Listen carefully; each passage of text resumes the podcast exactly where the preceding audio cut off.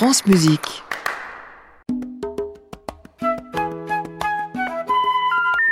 Ne quittez pas, nous allons prendre votre appel. Vous aimez Mozart? C'est lequel? Le dernier. Peut-être que j'ai pas de peau avec la musique. T'en fais aussi? Moi, plutôt crevé. Vous voyez pas que c'est un peu réservé à une certaine élite? France Musique. La 4 saisons n'est pas qu'une pizza. Suzanne Gervais. Consonances, dissonances, on en parle en musique, mais dans d'autres disciplines aussi, l'architecture par exemple. En musique, la dissonance hérisse, perturbe la ligne mélodique. En architecture, qu'est-ce que c'est qu'une dissonance? Perturber la régularité de la ligne, là aussi, pour trouver un autre équilibre. Sans dissonance, pas de nouveau langage, sans dissonance, pas de nouvelle forme. À chaque bâtiment, sa partition. Notre invité est connu pour avoir construit les premiers bâtiments réversibles en France, les Black Swans, un ensemble de 3 immeubles à Strasbourg. Anne Démians propose des bâtiments qui soient capables d'évoluer dans leur usage dans une logique écologique. Elle est devenue en janvier la première femme membre de la section architecture de l'Académie des Beaux-Arts et elle est aujourd'hui notre invitée.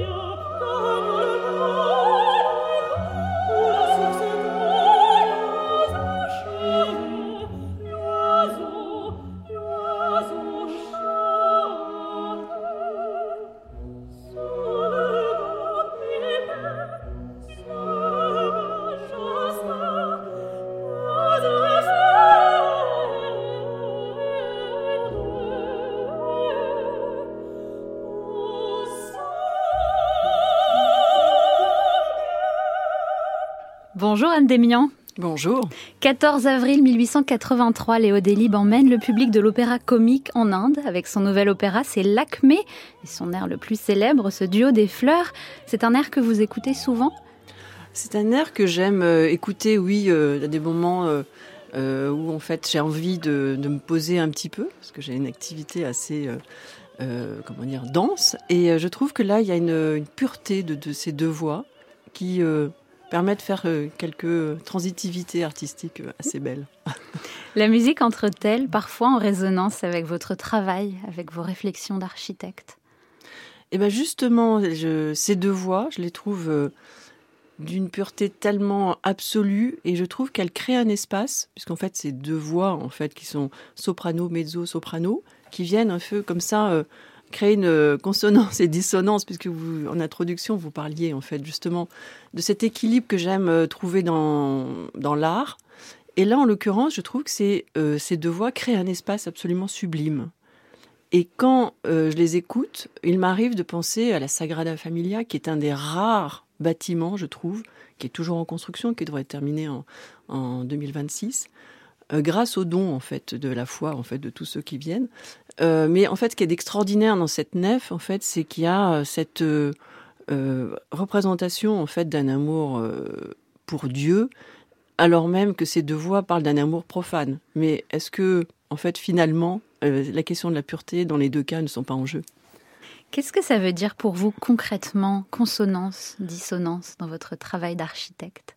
Eh ben, la consonance, en fait, c'est peut-être cette régularité qui fait que parfois de modèles en fait qui sont quelquefois complexes par rapport à l'ensemble des paramètres qu'on doit résoudre dans une ville, on arrive à trouver une certaine régularité qui apaise. Par exemple, vous regardez le Palais Royal, en fait, il y a une sorte de régularité de cet espace qui est très apaisant. Et ben, c'est cette dimension classique que j'aime trouver en fait dans mes ouvrages. Et la question de la dissonance, c'est le petit pas de côté qui fera que on a un regard nouveau sur tout ce qui a eu lieu et tout ce qui pourrait être grâce à peut-être une dimension artistique qu'on intègre dans l'ouvrage. Est-ce que vous avez déjà travaillé à des projets de lieux de musique ou est-ce que c'est une envie que vous auriez ? Ah oui, ce serait vraiment une envie extrêmement forte que j'aurais. J'ai déjà réfléchi à des lieux de théâtre, notamment mon diplôme d'architecte était une réflexion sur le théâtre, mais c'est vrai que je n'ai pas eu l'occasion de travailler sur un lieu de musique. Anne Démians, on va remonter un petit peu le temps. Le 18 janvier, la séance d'installation sous la coupole de l'Académie des Beaux-Arts. C'est Sebastião Salgado, le photographe, qui a prononcé un discours, un très beau discours, pour vous accueillir. Il a dit notamment ceci, « Avec vous, il n'est question que de regarder et d'écouter d'abord ». Ça veut dire que l'ouïe est mobilisée aussi en architecture ? Oui, l'ouïe est mobilisée au sens où, en fait, on peut arriver à avoir volontairement des espaces qui résonnent, enfin qui montrent une certaine énergie, ou d'autres qui sont complètement maîtrisés quant à leur univers sonore. Allez, en parlant d'énergie, nous étions en Inde avec Lakmé. Le voyage continue de l'autre côté du globe. On part en Argentine.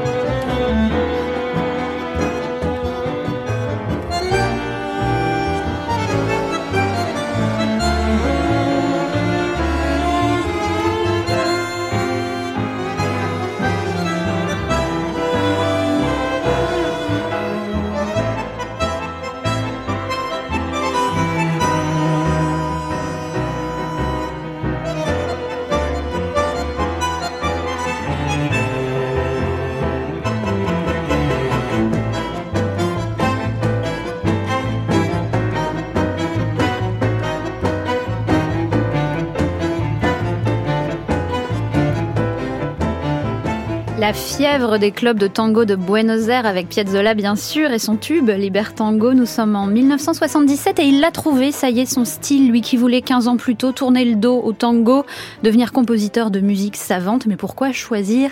Pourquoi Piazzolla, Anne Démians ? Alors pour deux raisons, parce que j'aime chez lui cette rupture qu'il a créée dans l'imaginaire du tango. Réellement, du coup, c'est une création que je trouve absolue, d'un genre qui existait, il l'a complètement renouvelé, ce qui n'est pas évident. Ce qui a fait scandale dans le milieu du tango à voilà, Buenos Aires. Donc ça c'est intéressant, c'est toujours bon signe quand on ne fédère pas forcément trop. Et d'autre part, en fait c'était l'occasion pour moi de, lors de justement, vous avez parlé un petit peu de mon installation le 18 janvier de cette année, c'est Sebastião Salgado en fait qui m'a fait l'immense honneur de faire le discours en fait de mon installation. Donc immense photographe brésilien. Et c'était pour lui faire un certain, retourner un peu le bonheur qu'il m'avait octroyé en faisant cette installation.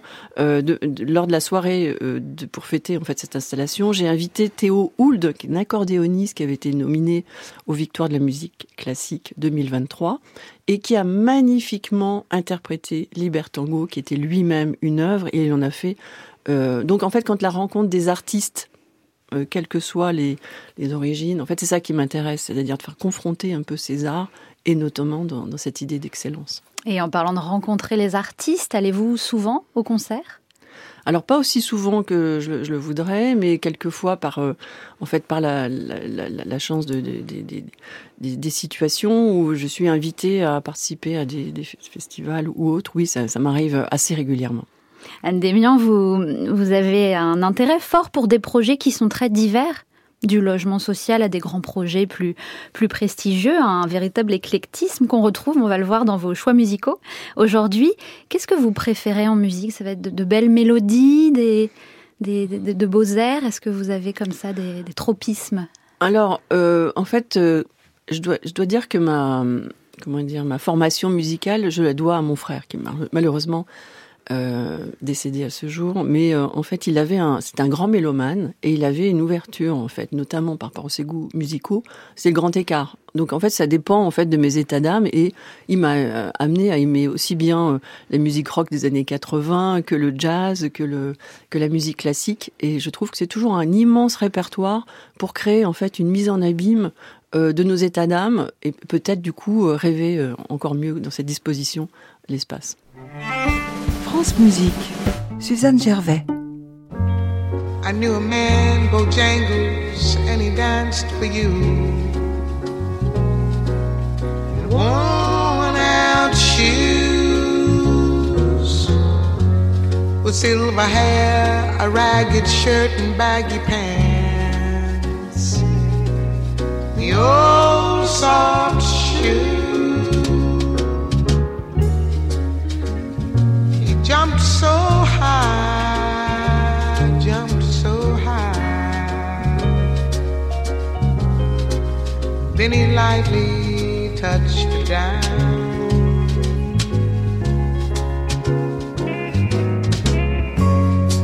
I met him in a cell in New Orleans. I was down now. Looked at me to be the eyes of age as he spoke right out. He talked of life, he laughed and slapped his leg a step.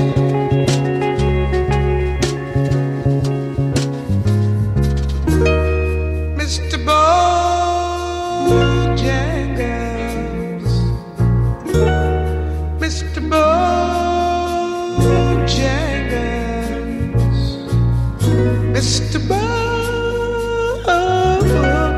Bojangles dance.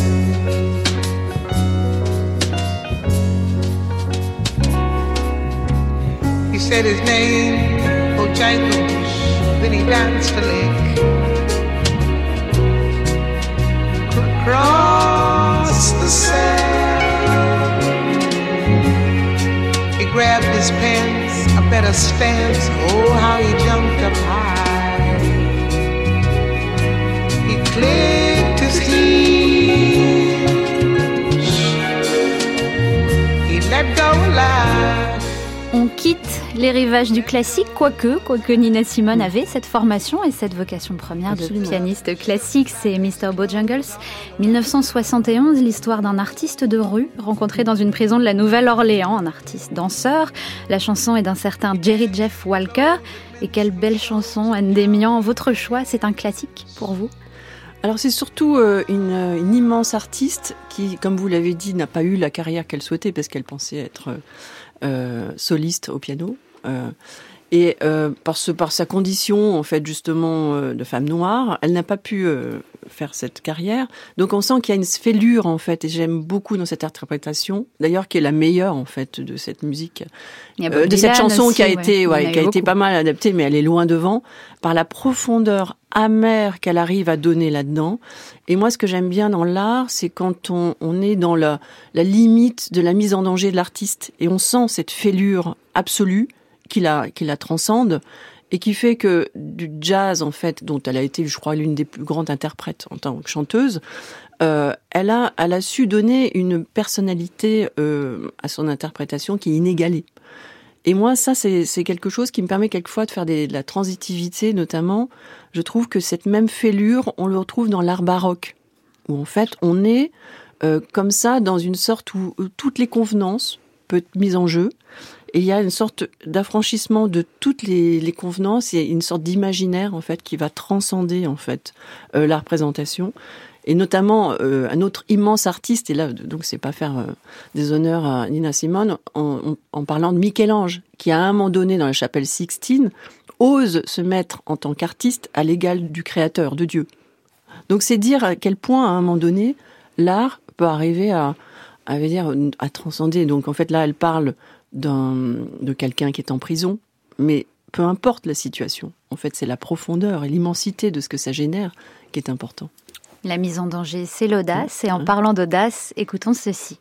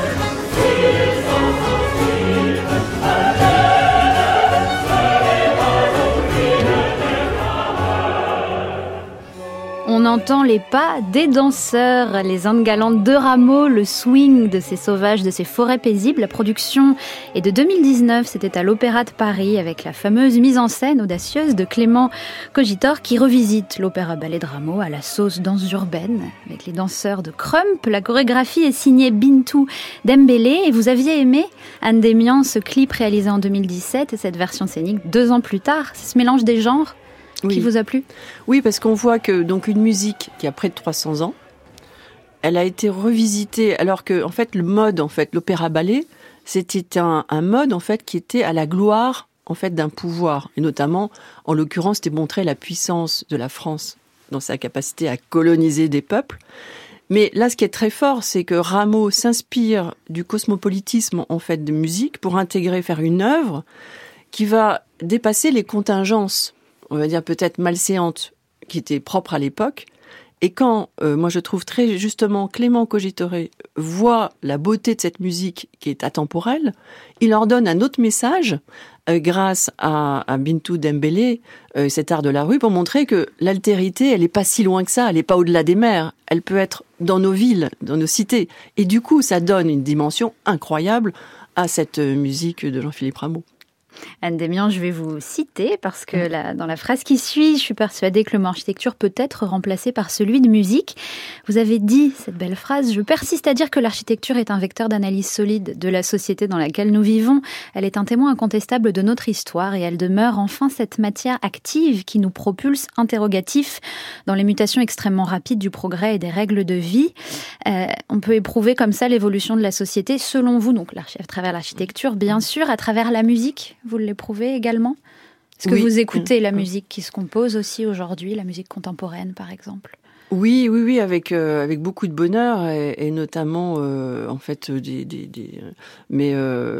là dans l'immédiat rien ne me vient, mais en fait c'est vraiment toujours cette façon d'être un peu surpris par les interprétations, par la mise en fait un peu sur le fil du rasoir d'une œuvre par rapport à ce qu'est la dimension politique, parce que toute œuvre doit avoir du sens et c'est un peu ce qu'elle porte en fait qui me porte ou pas, quoi, justement.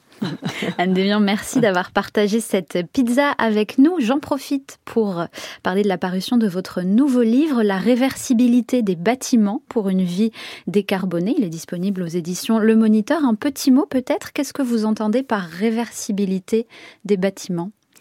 C'est surtout un travail...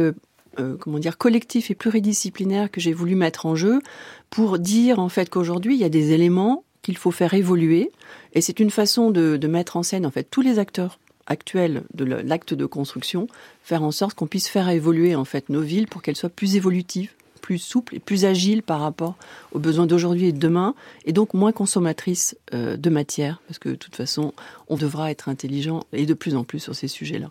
J'en profite pour vous poser quand même la question de l'acoustique dans votre travail, qu'il s'agisse de lieux qui ne soient pas dédiés à la musique. Est-ce que vous travaillez avec des acousticiens ? Oui. Dans votre bureau d'architecte ? Ah oui, c'est essentiel. Même j'ai fait un projet qui s'appelle Les dunes, un immense projet de 100 000 m² pour la Société Générale, où tout a été édicté par la question de l'acoustique. Notamment l'implantation des bâtiments, se sont mis de telle façon à mettre en scène le passage du RER et bloquer un peu la nuisance que pouvait avoir sur les espaces extérieurs en fait l'acoustique. Et après, d'une façon, on va dire à une plus petite échelle, chaque atmosphère en fait de chaque lieu de travail ou de vie est très important quant à sa capacité à faire que chacun se trouve dans un moment de calme et de adapté à son activité surtout. Alors avant le mot de la fin, je remercie toute l'équipe de cette émission. Dimitri Scapolan, Bouclifa à la réalisation, ainsi que Maude Nourri et Julia Macares. On va terminer, Anne Démians, avec le cinéma et des personnages qui illustrent peut-être, eux, la réversibilité des sentiments amoureux. Vous avez choisi un extrait de la bande originale du Mépris de Godard, Brigitte Bardot, Michel Piccoli, Paul et Camille qui se déchirent à l'écran. On va entendre le thème principal, c'est celui de Camille. Il est signé bien sûr Georges Delerue. Pourquoi est-ce que vous avez voulu entendre ce thème ? Je trouve qu'il n'y a pas de musique pour moi qui se réfère aussi immédiatement à une architecture. La maison Malaparte. Malaparte a voulu une maison qui lui ressemblait. Et il s'est aperçu, alors qu'il a fait 2 ans de prison, qu'il n'a jamais été aussi libre en fait en prison, parce qu'il pouvait avoir sa dimension intérieure qui s'épanouissait. Et donc, est-ce que l'architecture, c'est pas ça aussi ? C'est de mettre en situation les gens pour qu'ils puissent être cohérents avec eux-mêmes, avoir des lieux de quiétude. Et donc, cette maison, la Malaparte, qui est perchée en fait sur un promontoire rocher, regarde en fait la mer. Et là, on devient dans une situation absolument existentielle. On est soi avec l'élément naturel. Donc quoi de plus beau ?